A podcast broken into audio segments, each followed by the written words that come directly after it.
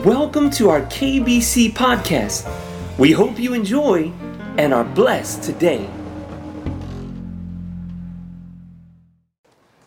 人間関係論の第5回目今日はさらに良い関係になるということを共にえー見ていきますえー選挙のおために私たちはこの人間関係を深めていきたいと願っていますそのためにまず第一は関係を作るリレーションシップ心と心がつながるというこの関係を作るという。そして2番目は問題の核心をつかむ。えイエス様を信じるというのは実は特別なことではないわけです。神様によって作られた私たち。そして私たちの中には霊があって神様を求めている。私たちはそのようなものとして作られているわけです。ですから本来はイエス様を信じて当たり前なんです。人間というのは信じて当たり前なんです。神様はそのように作られている。けれどもその中で信じようとしない部分また信じることのできない部分何かが課題がある。じゃあそれは一体何なんだろう？ということで私たちは問題の核心をつかむ。イエス様を受け入れるに妨げ手になっているものは何かということを私たち自身も知り相手の方も知るということ。まあ一番は聞いたことがないということです。2番は先入観。間違った情報を持っているということです。クリスチャンってどんな人ですか？と大体聞いたら、えー真面目な人清い人体の弱い人えー痩せている人あの小説に出てくるあの大体クリスチャンっていうのはそういう人。そして、えー静かな人。ですから私たちの教会に、えーノンクリスチャンが来るとびっくりするわけです。まず「賑やかですね」えーみんな喜んでますね」あの体型のことは言いませんけどね。あのこうう皆さん本当にこう喜んでいる。そして別に宗教的な雰囲気は教会には全くない、えー教会を見てもどどこにその宗教的な雰囲気があるかというと全くない。えこれが教会なんですか？皆さんがクリスチャンなんですか？というたったこれだけのことで人の心は変わっていくわけです。イエス様を信じて礼拝して歩んでいくことが人間の本来のもともとの姿なんだというのを知っていただく。そしてそこに人間の幸せ喜びというものがあるというだから、えーイエス様を信じるっていうのはこの日本では特殊な特別な時には変わった人のように思われますけれども私たちがこう関係を持っていく時にいや当たり前なんだ普通なんだこの人たちの方が普通なんだというふうに、えー分かってもらう。そして福音を伝える。ですから信頼関係ができていきますからその中で私たちが語ることを相手の人は聞いてくださるわけです。福音を知る。そしてその人たちの中に悔い改め。この時はもう精霊が働いてくださいます。精霊の助けなしにこれはできません。でも精霊は必ず人を用いると。神は人を用いると。いうふうに決められたわけです。ですから私たちが証人としてその人との関係の中で福音を伝えそして悔い改めを導くことができる。そしてイエス様の十字架と復活を信じるというこういうところに導くわけ導くわけです。で、えー先ほど言いましたようにここはもう精霊の働きです。ですから私たちはただ伝えるだけです。信じるかどうかはその人と精霊との関係。だから、えー私たちはその人が信じるかどうかの責任は全く負わない。負わない。それは精霊とその人の関係の中で行われていく。だから、えーイエス様は私たちにその人たちが信じるようにしなさいとは言ってないわけです。福音を述べ伝えなさい。とだけ言われたわけです。ですから教会は福音を述べ伝え続ける。私たちは福音を伝え続ける。あとは精霊に委ねる。そして福音宣教に失敗はありません。えというのはこの中で40年近くこう拒み続けた人もいるわけです。でもある時ふっと精霊が働いてくださると受け入れるというこういうことが起こるそして今日イエス様を信じてイエス様を信じるというこういう方も起こる神様は日本を愛しておられます。そして一人一人を愛しておられます。特に今高齢者の方々を神様はものすごく愛してくださっているのを思います。え私がイエス様を信じてしばらくの頃は高齢の人は絶対イエス様を信じないというそんなイメージがありました。けれども今高齢の人の方が心が開かれてそしてイエス様を信じる。そして変えられるというこういう状況になっています。それは今精霊がそのようにしてくださっている。私たちはだからこう私たちが決めない。この人は信じないだろう。この人は信じるだろう。ではなくて全世界に出ていって福音を伝える。そのために私たちは人間関係を作り深めていくということ。そしてその人間関係を深める方法としては需要ということ。まず聞くということ。人は言葉によってコミュニケーションを取ります。人は言葉によって関係を作ります。そしてその時に大事なことは話すというよりも聞くということです。福音宣教というとすぐに私たちは話したくなります。話さなければならないと思います。でも心の関係を作る信頼関係を作る時にはまず必要なのは聞くということです。そしてそれもその人の表面の言葉ではなくその人の内にある本当に言いたい伝えたいことを聞く。そのためには私たちの先入観を置いて聞き続けるというこのことをします。ただずっと聞き続けるんじゃなくてある段階で私たちは信頼関係を作れたらその時に必要なことを語るということを始めます。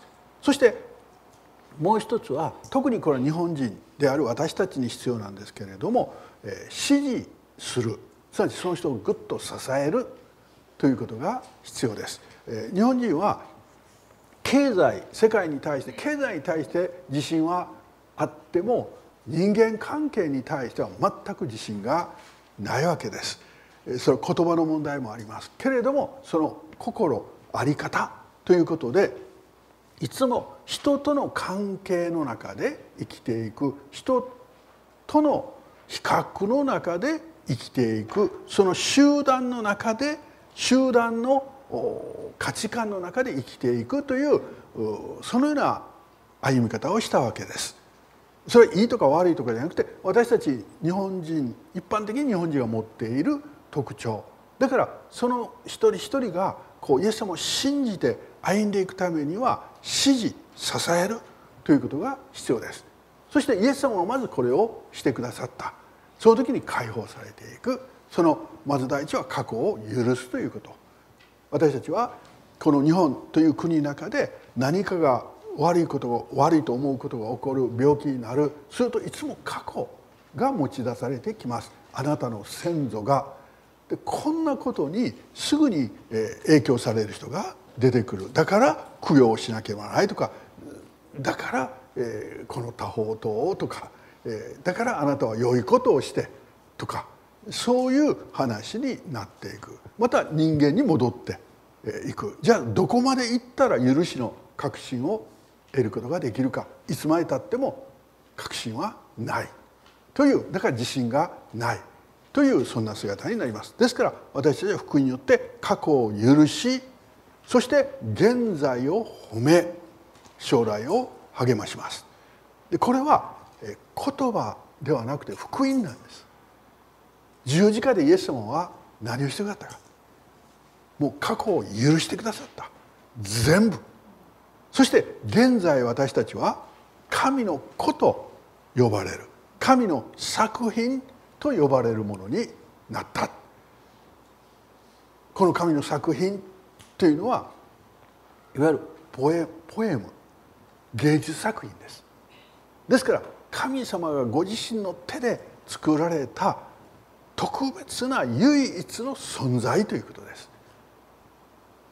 ですから私たちは他の人と同じようになる必要もないしする必要もない。唯一の存在として神との関係の中で生きていけばよい、まあ、人に合わせるということが自分のしたいと思ったら合わせたらいい。でもいやそうじゃないなと思ったら合わせなくてもいい。さち私たちは神の作品として生きていけるんだ。そして将来を励ます。主は私たちと共にいる。召されるまでいる。召された後もいる。これが永遠の命です。永遠の命はいつ持っているか。今もうすでに持っています。御子を信じる者に主は永遠の命を与えた。永遠の命というのは神様との関係です。今その関係ができた。明日もそして永遠まで続く関係。この神との関係は変わらない。すなわち私たちは相手の言葉を聞き受け入れる。そして言葉によって指示する。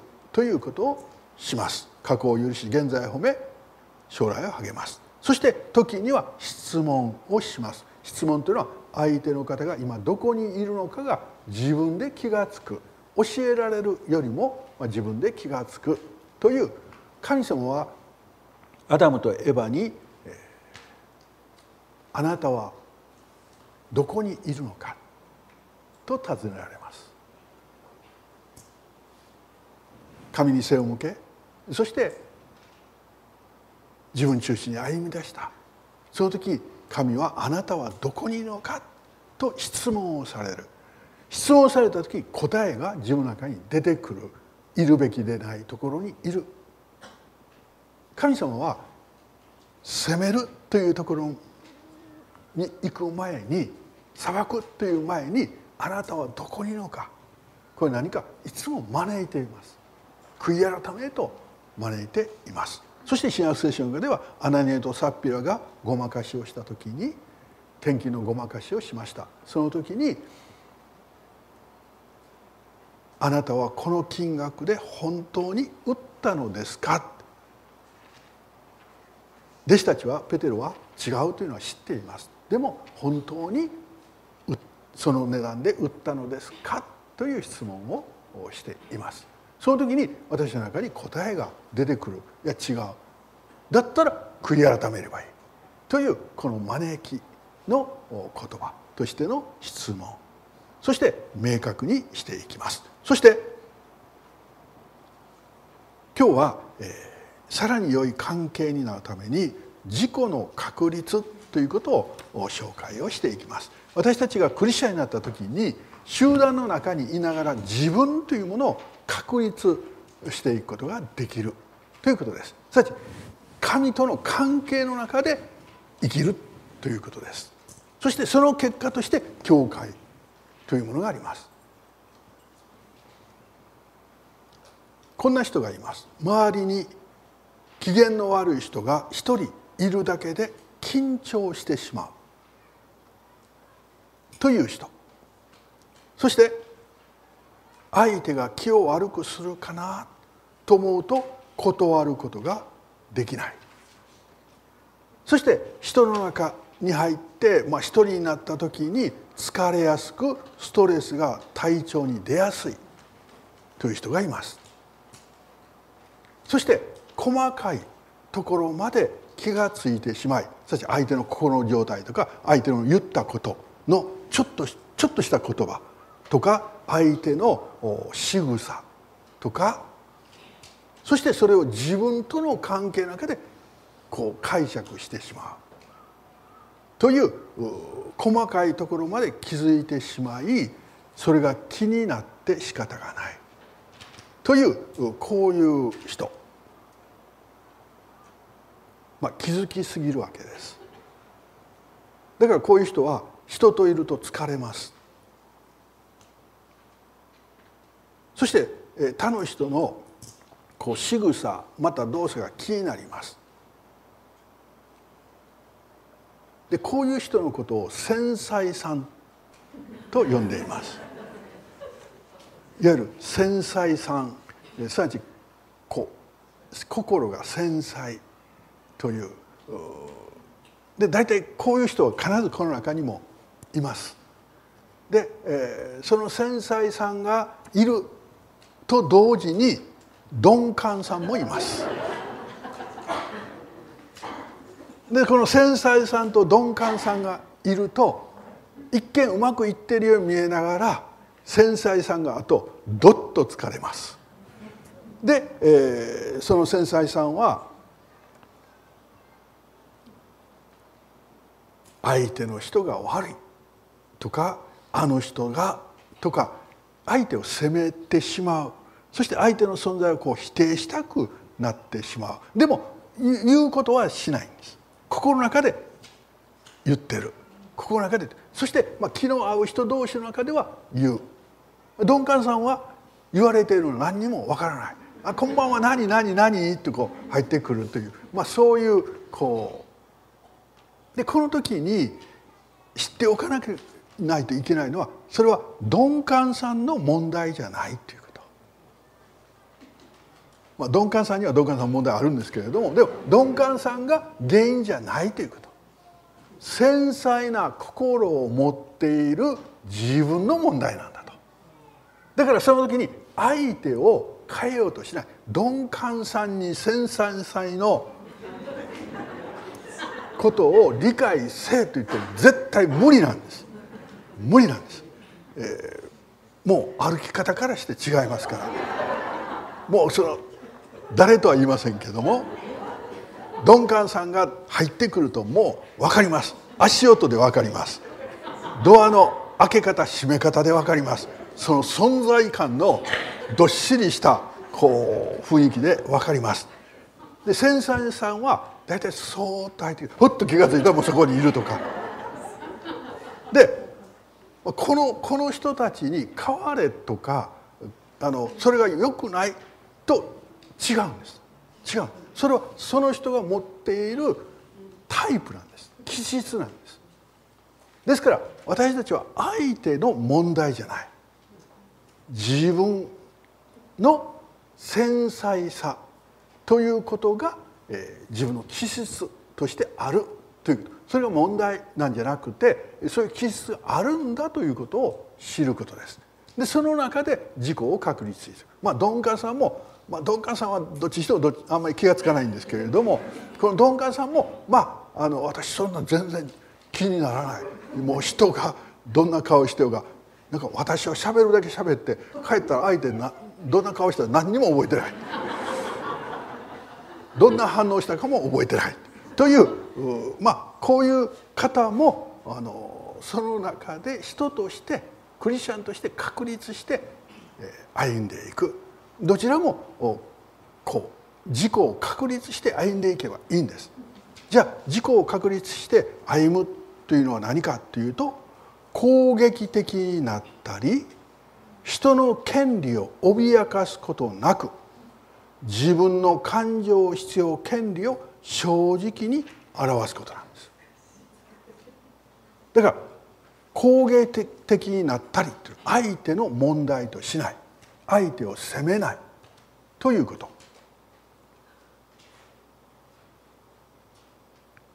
人の権利を脅かすことなくっていうのは私の言う通りしなさい。相手の人は鈍感さんとしての生きていく権利があるわけです。繊細さんも繊細さんとして生きていく権利がある。でもお互いに変われと。お互いに私のようになれというふうに言っていく。その時に相手の権利を脅かすことになります。そして自己の確立というのはその時に自分が感じて相手に伝えたいと思ったこと。すなわち自分の感情というのはそれは認めてくださいということ。言い悪いじゃなくてあ自分はそういう今苦しいもう苦手というふうに思ったんだな。そこに不機嫌な人が一人いる。私とは関係ないんだけど、まあ、その中に一人いるともうそれが気になって気になって仕方がない。という自分はそれでちょっと嫌な思いしてるな。居づらい思いをしてるな。というのは認めましょうっていうことなんです。自分の感情。あのその時にクリスチャンはそう思う私はダメとかもうすぐそこに行くんですね。相手を裁いてしまった。あの人と一緒にいるのはしんどい。そんな私はダメなんだ。もっと心を広くしないと。もっと心を広くしないと。それは繊細さんそんなできませんから。でそれはする必要ないんです。その時に自分の感情をそのことを認めてください。そして必要なことは相手に伝えましょう、まあ、聞いてくれるかどうか分かりませんけれども、えー、もう少し優しく言ってくれますか？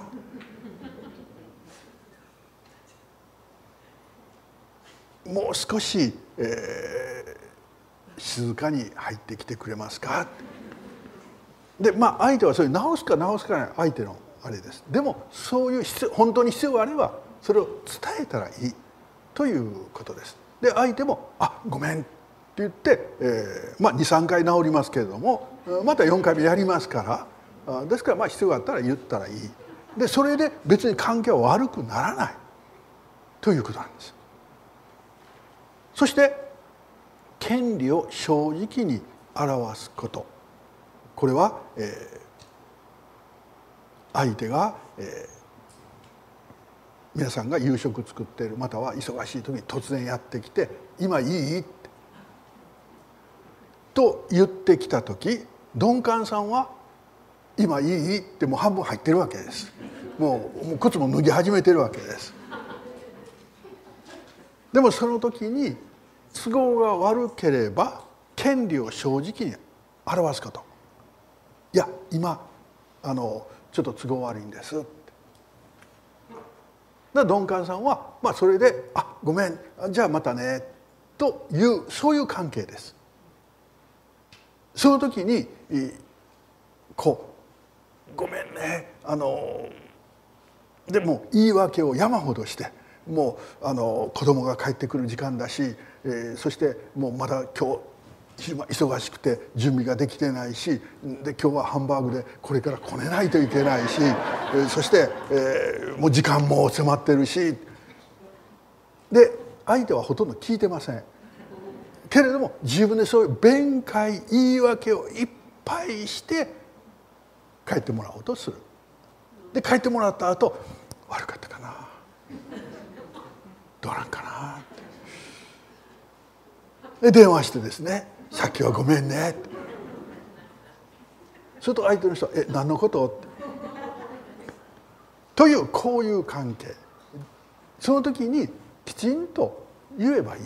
ということです。で都合が良ければ「あどうぞ」と言えばいい。そしてその時も「あの何時まで大丈夫?」と言えばいい。その時にもうずっとおられても困った。じゃなくて「何時まで大丈夫ですよ」と言えばいい。だから断ることもできる。そして、えー、別の日は大丈夫ですよと提案することもできる。そして、えー、時間を決めることもできる。これは、えー、今約束、まあ、あった時のことを話しましたけど金銭に関しても同じです、まあ、基本的にクリスチャンは金銭の貸し借りはしません。だからその時には断ればいい。ということです。あなたの持ち物はあなたに権利があるわけですから。それを「ごめんね。ごめんね。これね。私もう今日どうしても持っておかないといけない。ごめんね。だから今日貸してあげれないの。ごめんね。なぜ謝るのかっていう。それ謝る必要ないわけです。もし言ってきたら「ああのクリスチャンは貸し借りしないので」とニコッとして言えばいい。ということです。そして本当に必要であればその状況を聞いて聞いてじゃああのリーダーに伝えますねと言えばいい必ず助けはありますから助けが必要な人には必ず助けはしますからただ個人でそういう自分の権利を放棄するようなやり方をしないということです。攻撃的になったり人の権利を脅かすことなく自分の感情必要権利を正直に表すことということですこれ一言で言うと何かってあなたと私は神様によって作られた同じ人です。というそれだけです。私は牧師です。役割として。でもあなたと私は神様によって愛され作られている同じ人です。ということです。年齢もあるでしょう。社会的立場もあるでしょう。もうそれは全部横に置いて神様によって愛され作られた同じ人です。という目線を合わせることができる。これが自己を確立している。という状態です。私たちは、えー、なぜこれが必要なのか自己を確立することが必要なのか。あなた方は代価を払って買い取られたの私たちにはものすごく大きな代価が払われました。イエス・キリストご自身の命という代価が私のために払われました。そして私はイエス・キリストによって買い戻されました。そして私は今イエス・キリストのあの大きな代価によってイエス・キリストのものになりました。だから人間の奴隷となってはいけません。ということなんです。これがクリスチャンの生き方自己の確立の原点なんです。だからこれは人を支配することをしません。人に支配されることもしません。ということです。私たちは誰を支配することもない。誰からも支配されることもない。ということです。だから何かをするかしないかは神様との関係で自分が決めればいい。そしてその結果は当然神様と自分との関係でしたわけですから神様と自分が追う。ということです。本当に神様に従ってしたならば絶対神様がその責任を取ってくださる。神様に逆らってしたならばやっぱりちょっと私は責任を負わなければならないでしょう。悔い改めて主に従うというもう一度そこに帰らないといけないでしょ。うだからそこに人からさせられたとか言わせられたとかということを一切使わない。これが自己の確立これがクリスチャンの素晴らしさなんです。人を支配しない。誰からも支配されない。神と自分との関係の中で生きていく。そのような人たちの集まりが神の国です。これが教会です。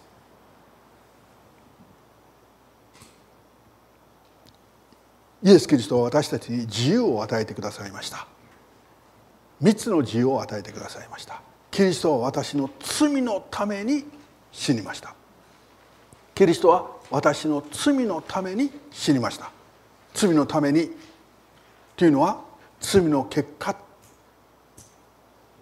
呪われるものとなった。その呪いを全部イエス様は十字架で追ってくださった。裁きのために死んでくださいました。あの地獄の苦しみのために死んでくださいました。イエス・キリストは私の罪のために死んだんです。だからもう私は罪の結果を負わなくていい。だから過去から自由です。許されたものとして生きることができる。だからえ誰かが呪いとかなんか先祖のなんとかって言ってるのいや私たちはもうそれから自由になりました。と当たり前のように言えばいい。ということです。そして誰にも負い目を負う必要はない。ということです。そして罪に対して死にました。罪に対して死んだというのはクリスチャンになる前は私たちは罪の奴隷でした。だから罪という主人がその背後にサタンがいるわけです。そのサタンが罪という主人を通して私を誘惑をしてきます。そうしたら私はほぼそれに負けます。その時勝ったように見えてもまた次の機会来たらもうすぐにまた負けます。だから私たちは罪という主人に引き回されていた。そしていつも後で後悔します。なぜ自分はあんなことしてしまったんだ？というその惨めな自分の中に引き込まれていく。というこれの繰り返しでした。しかしイエス・キリストが十字架にかかって死んで罪という主人に対して死んでくださいました。だからもう私は罪は私の主人じゃないです。死んだんですから。そしてイエス様がよみがえった時に私も生きたわけです。誰に対して生きた？イエス・キリストに対して生きたんです。だから私の主人は今イエス・キリストです。だから私の死はイエス・キリストということができる。だから罪は今でも誘惑してきます。今でも必ず誘惑してきます。けれども私たちはイエス様がされたようにサタンを退け。と言えばいい。それだけです。私はもう罪に対して死にました。そして立法に対して死にました。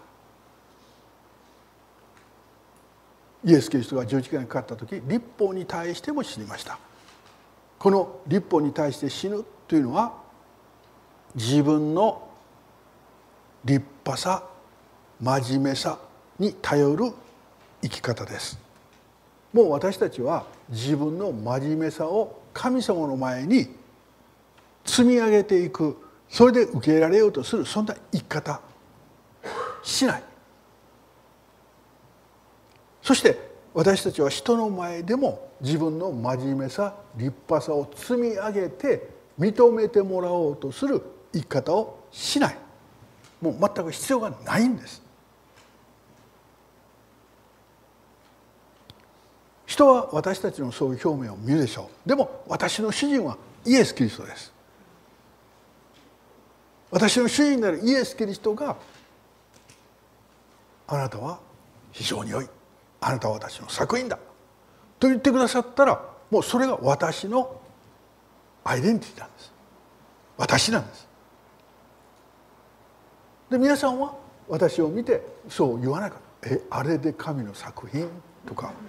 えあれでも神の作品？とか。えよう言うな。とかね。もうもう好きなことを皆さん思うわけです。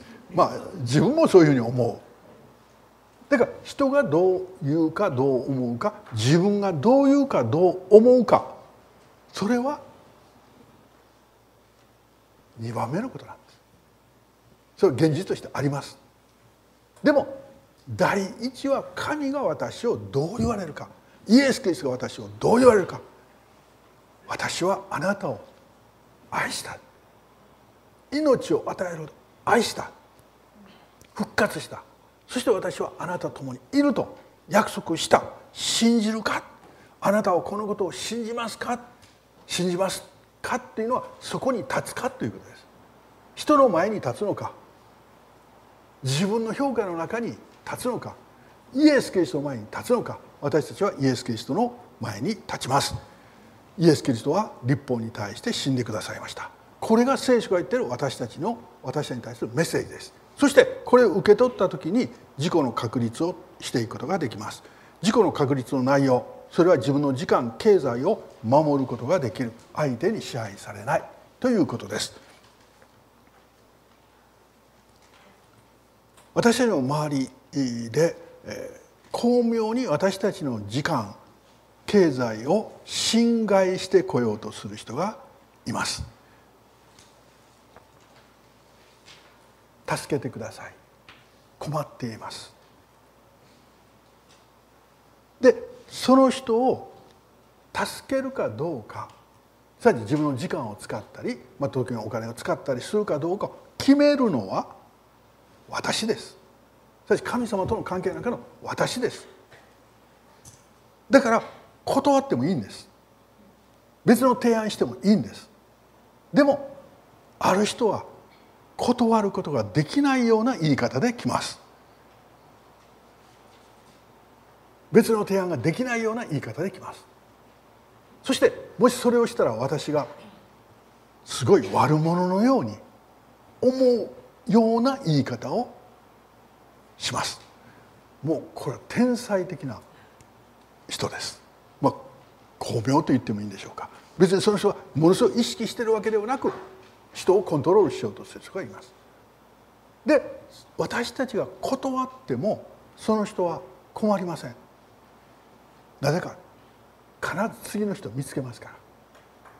そしてまたその人も同じように。でその人が断ったらまた次の人を見つけますから。でもその人が自分の言う通りしてくれると分かるとエスカレートしていきます。エスカレートしていきます。ちょっと買い物を助けて。ということから始まって、まあ、始ま一緒に行かないということから始まって。助けて。お金出しといて。もう皆さんその辺で分かるんですけれどももうもうそこまで行ったらあじゃあいいよ。ってといい人をしたくなってしまう。で四六時中家に来るイディビタルそして、えー、お金をせびり始めるというのがつい先日事件としてあったわけです。あのこんな人がいましたね。あのあすいません大抵で言っただからあの人は結局奴隷にしていったんですその家族を。そして自分の思う通り動かして死ぬまで子供が死ぬまで奴隷にしたんです。だから私たちはそのような社会の中にいる。ですからクリスチャンは基本的に相手のために何かしてあげたいという思いがありますから。ですからその時にどうぞしてあげてください。あのしてあげてくださいあのしてください。でもそれは無理をしない。そしてさせられない。ということ。だからそれがこうまあその人がお礼言わずに去ったとしてもまあ腹は立ちますけれどもでもどっかであ自分が決めてしたことだったんだ。というところに帰ります。でそれはちゃんと神様が報いてくださいます。まあさっきの腹を立てたという神様に「すいません」とは言いますけどもでもやっぱ腹は立ちます。悲しくなります。でも神様はそれを報いてくださる。それは神様とも関係なくです。ですから私たちはそれでがっかりしない。また誰か本当に必要だったら喜んで、えー、助けます。でもさせられたというこの状態には絶対にならない。これが自由です。権利を守り自由を守るというのは何もしないことじゃなくて本当に自分がしたいと思ったことはできるということです。頼まれた時「はい」と「いいえ」を言うことができるということです。じゃあこれしてくれますか？できるということは「はいやります」で今できないと思ったら今はできませんけども明日だったらできます、まあ、本当にしたいと思ったら次の提案もできる。そして「いやちょっとそれ私無理です」と言う。でそこで関係が壊れません。それで壊れません。特にクリスチャン同士の場合は別にそれで壊れることはありません。これが支配されない支配しない。ということなんです。ちょっとちょっと本当恥ずかしい言い方をしますけれども。え牧師が頼んだのに断るの？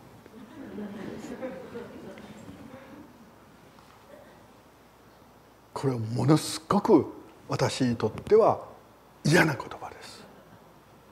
あのまあまあ自分は絶対それ言いたくないということです。それは牧師であろうが誰であろうがその人ができると思ったらしてくれるでしょう。でできないと思ったら断るでしょう。で牧師のために何かしてあげたいと思ったらしてくださるでしょう。その関係。私は別に牧師というなんかこういうものを持って誰かを動かそうとは絶対にしないんです。そうなったら私はもう牧師じゃなくなるんです。牧師というのは羊飼いですから。人羊と共に歩むものですから。支配者じゃないです。なぜか私支配者になりたくないんです。絶対。なぜか。支配者になったらその人の責任を私が全部負わないといけない。その人のしたことを全部私が負わないといけない。私できません。神様しかできない。だから神様に支配していただく。イエス様に支配していただく。だから、えー、牧師が何かお願いした時できる時はどうぞ喜んで言ってください。できない時は「あ無理です」って言ってもらったら何も思いません「あ分かりました」って言ったら終わりということです。それは牧師だけでなくて他の人もそうです。そして世の中のいわゆる権威者的な言い方をする人も同じです。特に特に今の時代はその人が正義を持ってていると思うととことん権利を言ってきます。責めてきます。でもできないことはできないと言い続ける。一回本当はしたくないできないということでも受け取ってしまうとその人は権利としてずっと要求します。前してくれたでしょ。前してくれたでしょ。前はもっと優しくしてくれたでしょ。前はあんな優しかったのに今は違いますねと言われたらなんか自分がダメなように思うわけです。で私はそういう場合いつも言う「いや前も今も同じです。変わりません」と言います。そして自分の感情を表すことができる。これは別に人の前で感情的になるということではなくて自分の感情をごまかさないということです。私は父が召された時に泣きました。もうそこには いろんな人いましたけど泣きました。もう本当に泣いて。そして、えー、泣き終わった時に弟と「さあ葬式の準備しよう」と言ってそれをしていき母が召された時も同じです。そこに誰がいようが泣きました。で、えー、ある人は変なことを言うんですね。クリスチャンなのに天国があるのに泣くんですかって。いや天国があっても今ここでこうしばらく別れるわけですから会えないわけですからそら寂しいでしょう。誰かがこう転勤でこうもう遠くに行ってしまう。と言ったらそれはやっぱり寂しいでしょう。子供が、えー、就職で遠くに行く。と言ったらそれは泣くでしょう、まあ、別に泣かなくていいんですよあの別にそれ悲しくない人は別に泣かなくていいし無理に泣かなくていい。でもその時の自分の感情は出したらいいですよ。そして辛い時には「もう辛い」と言ったらいいんです。もう苦しいってもう腹立ったって言ったらいいんです。もう詩篇読んだらそればっかりです。もうダビデなんかどれだけ人に対しても腹立ててるか。でもそれは神様に向かって言ってる。そして自分の感情をそのまま表しダビデほど自分の感情をもうもろに表している人はいません。私たちは出したらいい。悲しい時は悲しい。辛い時は辛い。でもそれを相手に押し付けない「りえちゃん私がこんなに悲しんで辛い思いしてあなた食べれるの？よく食べれるね」と言わない。別に食べたらいいわけです。私と同じようにならなくてもいい。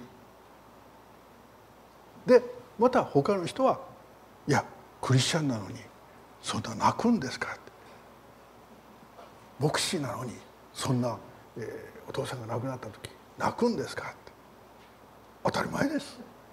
あの別にあの泣かなくていいあの泣かなくていい人は泣かなくていいんですよ。あの別に無理に泣いたふりしなくていいんで。でも泣きたかったら泣いたらいい。それが自由なんです。神様の前の自由なんです。イエス様はあのゲッセマネの祈りの中で本当に違う神様と自由な関係の中で願い祈り叫び悲しみを表し辛さを告白しそして願いを言いました。そして私の願いではなく御心のままにと自分から祈りました。私たちもまたそのようにすればよい。そして人を褒め褒められることを受け入れることができるということです。人を褒めることができる。劣等感のある人はなかなか人を褒めることができません。人と競争し誰が一番かと思っている人は人を褒めることができません。またある人は褒められるということがものすごく苦手です。苦手です。だから褒められるともう必死で「いやそんなことないですよ。そんなことないです。いやもういや素晴らしいじゃないですか。いやそんなことないですよ」ともうこれ5分ぐらいやると疲れるわけですね。でもう最後に言うのはいや別にあなたを褒めてるんじゃなくてあなたを作られた神様を褒めてるだけですと。だから一緒に神様を崇めましょうと。まあもうもう最後それ言います、えー、まあ、言ってもその人が「いやそんなことないです」って言ったら。ですから私たちは人を褒めること認めることができる神様によって作られたものとしてそして人から褒められた時にありがとうございますと言えばいいということです。自己の確率ではないもの先ほど逆になります。恐れから自分の時間経済を守れないということ。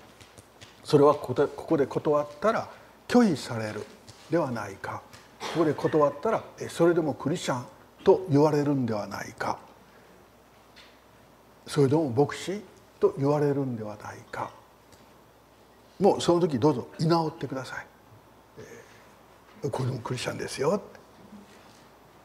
これでも牧師です。と言えばいい。そして人を褒めること褒められることができない。だから褒めましょう。認めましょう。人を褒めたからといって自分が下になるわけではない。人を認めたからといって自分が下になるわけではない。認め褒めるというのは対等だからできる。そして頼まれたら断れない。頼まれたこと全部できるわけではありません。断ることもまた自由なんだということ。そして断ればいい。そして本当にそうしたいと思ったら今はできないけど後でできますという提案をすればいい。でそれだったらいいですと言われたら「あ分かりました」別に自分が拒否伝えたわけではない。お互いが自由の中で決めましたということです。そして自分の感情や必要を伝えることができない。だからこの人は結構我慢強く見えます。でも自己の確立できてない人はこの感情や必要を伝えないで心の中で恨みを持ち続けます。相手に対する怒りをためていきます。で恨みと怒りがこの中にたまったらそれはいつか火山の噴火のように爆発するんです。でその爆発するボタンを押すのは多くの場合全然関係のない人なんです。その人がかわいそうなんです。一言言っただけでそれがわーっと怒り出す。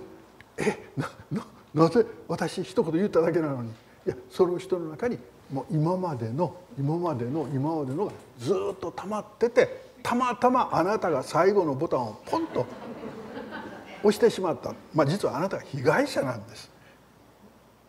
ですから私たち自身で言うならば自分の感情や必要をこう抑えない。それを出す。でもそれは攻撃的にならずに出せるようにしていく。ということです。そして自己の確率なもの相手に合わせて考えや意見を変える。いちごあまり好きじゃないんです。えあんたいちご好きじゃないの？あんな美味しいもの？いちご好きじゃない人への気持ちがわからない。まあ、鈍感さんは結構こういうわけです。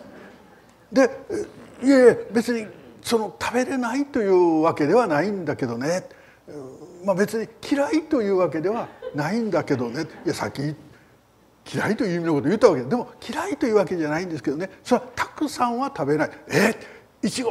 もう私なんかパック一つ買ってきた。らもう一人で全部食べてしまう。あなた食べないの？食べれないの？いやあの別に食べないというわけではないんだけど。どんどんどんどん相手の言葉で合わせて自分の意見考え時には生き方そのものも変えてしまう。言い換えた相手に合わせて和を保とうとしていく。相手に合わせて対立を避けようとしていく。別に一語では対立しません。いや私好きなもう私もう 1, 1パック買ったらもう全部食べるし、えー、もし2パックあったらそれも全部食べてしまう。あそう好きなんですね。それだけのことなんです。でも私はあまり好きじゃないんです。と言ったらそれだけのことです。別に相手がイチゴを好き。相手がイチゴに対してもす貪欲。ということを責めてるわけではないんです。ちょっと呆れますけどね。でも責めてるわけではない。別にその人はその人でいい。でいちごが苦手だったら私は苦手です。と言ったらそれでいい。でもここっちの人はねそんなこと言わずに「食べなさいよ!」とか言ってまた出してくるわけです。また出してくるわけです。その時に「いやあのいりません」と言えばいい。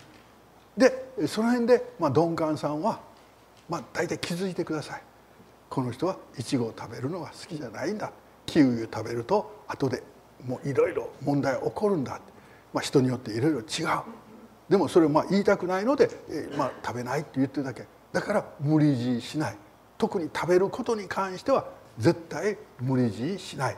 特にこうこの中の大体前に座っておられる方々に対しては絶対無理強いしない、えー、それはもう食べる量が減ってる人もいる、そして、えー、もう体体調的にこれを食べたらダメという人もいる。ですから、えー、自分がいくらおいしいと思っても相手に無理強いしない。そして言われた時に自分が本当にそれを食べてはいけない状態にあれば「いや私食べないんです」と言ったらもうそれでいいもうしつこく言ってきたら、まあ、そこで攻撃的にならないで「えー、いや食べないんです」と言ったらいいということです。で後で恨まないでください。まあ、その人はただ鈍感だからそう言ってるだけで。えー、という、まあ、そういうふうにする。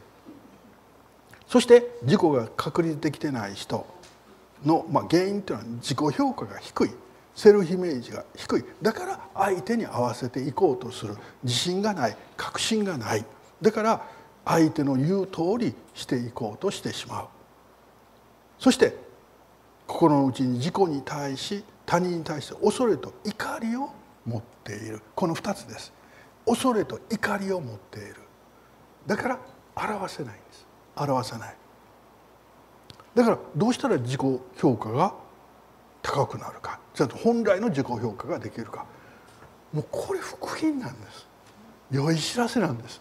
もう今のこの私の国この社会この世界にとってイエス様が十字架にかかって死んでくださった葬られよみがえられた。これもう良い知らせの中の良い知らせなんです。人間を元の姿に変えらせる唯一の最高の神様の方法なんです。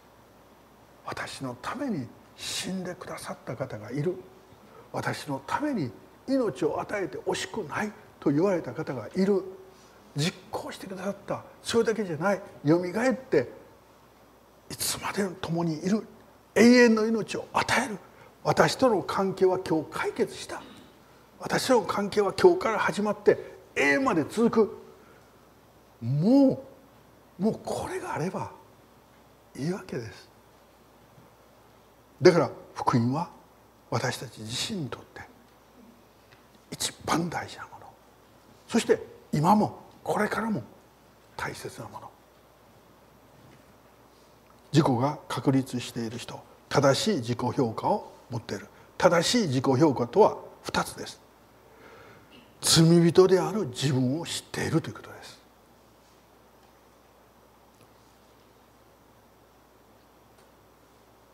パウロはその晩年自分のことを罪人の頭ですと言いました。これはもう本音なんです。だから彼は人を支配しないんです。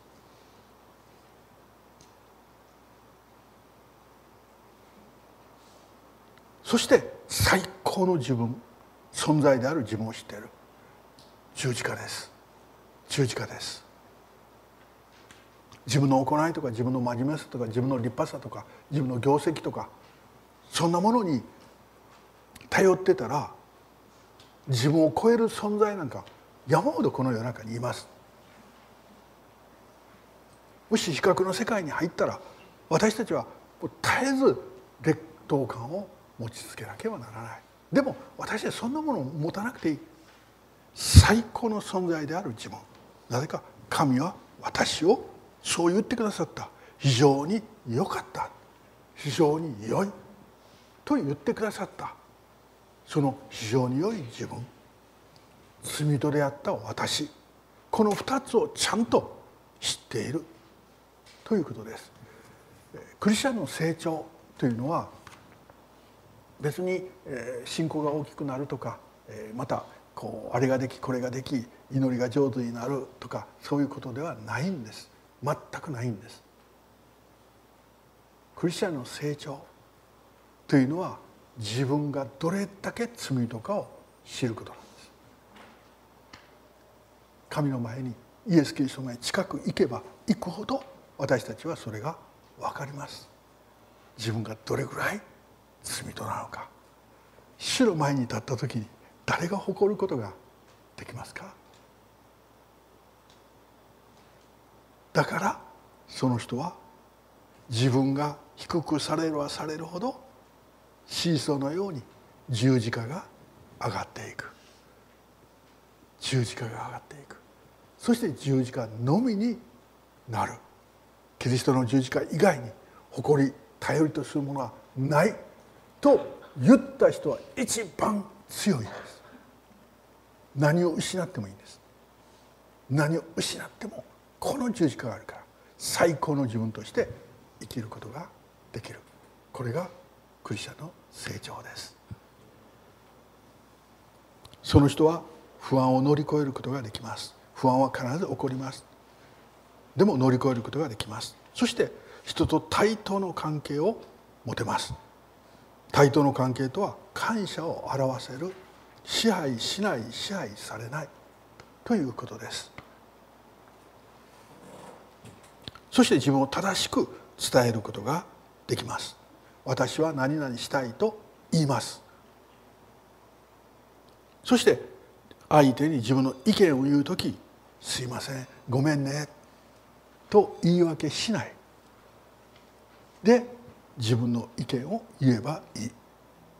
そして自分を正しく伝えることができるの3番目は簡潔に言うことができる。こう話が長くなる人というのは大体言い訳がいっぱいあるんです。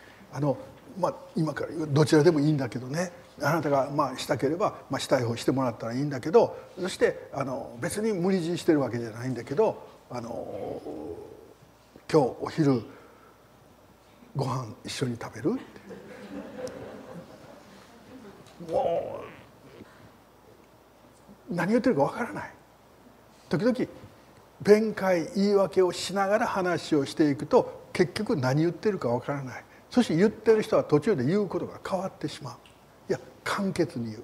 簡潔にその時に自分の思いが相手に伝わる。考えが相手に伝わる。で相手がそれを受けるかどうかはそれ相手の問題です。相手がそれをどう感じるかそれは相手の問題です。こちらが別に悪い思いがなければそれは相手にお任せをすると。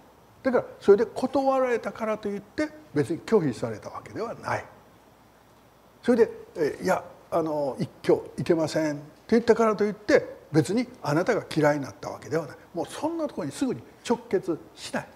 まあ時には、まあ、嫌いになってそう言った人もいるかもしれない。でもこっちはそんなことに責任を持たない。相手が嫌いになっているかどうかは相手のことです。相手に動かされない。簡潔に言うことができる。素晴らしい天のお父様あなたが私たち一人一人を愛してくださりまた福音によってあなたの前に立つものと変えてくださったことを感謝します。喜びを与えあなたの前に生きる。その感謝をあふれるように与えてくださっていることをありがとうございます。一人一人がイエス様の前の自分を確立して歩んでいくことができるように導いてください。御言葉によってこの福音によって日々を歩ましてください。そして私たちを通して神の国がここから広がりそしてイエス様を知らない人たちがあなたのもとに帰ってくることができるように用いてください一人一人上に主の祝福守りがあれますようにイエス様の名前によって祈りますアーメン Thank you for listening. We hope that today's podcast was a blessing in your life. See you next time. Produced by KBC.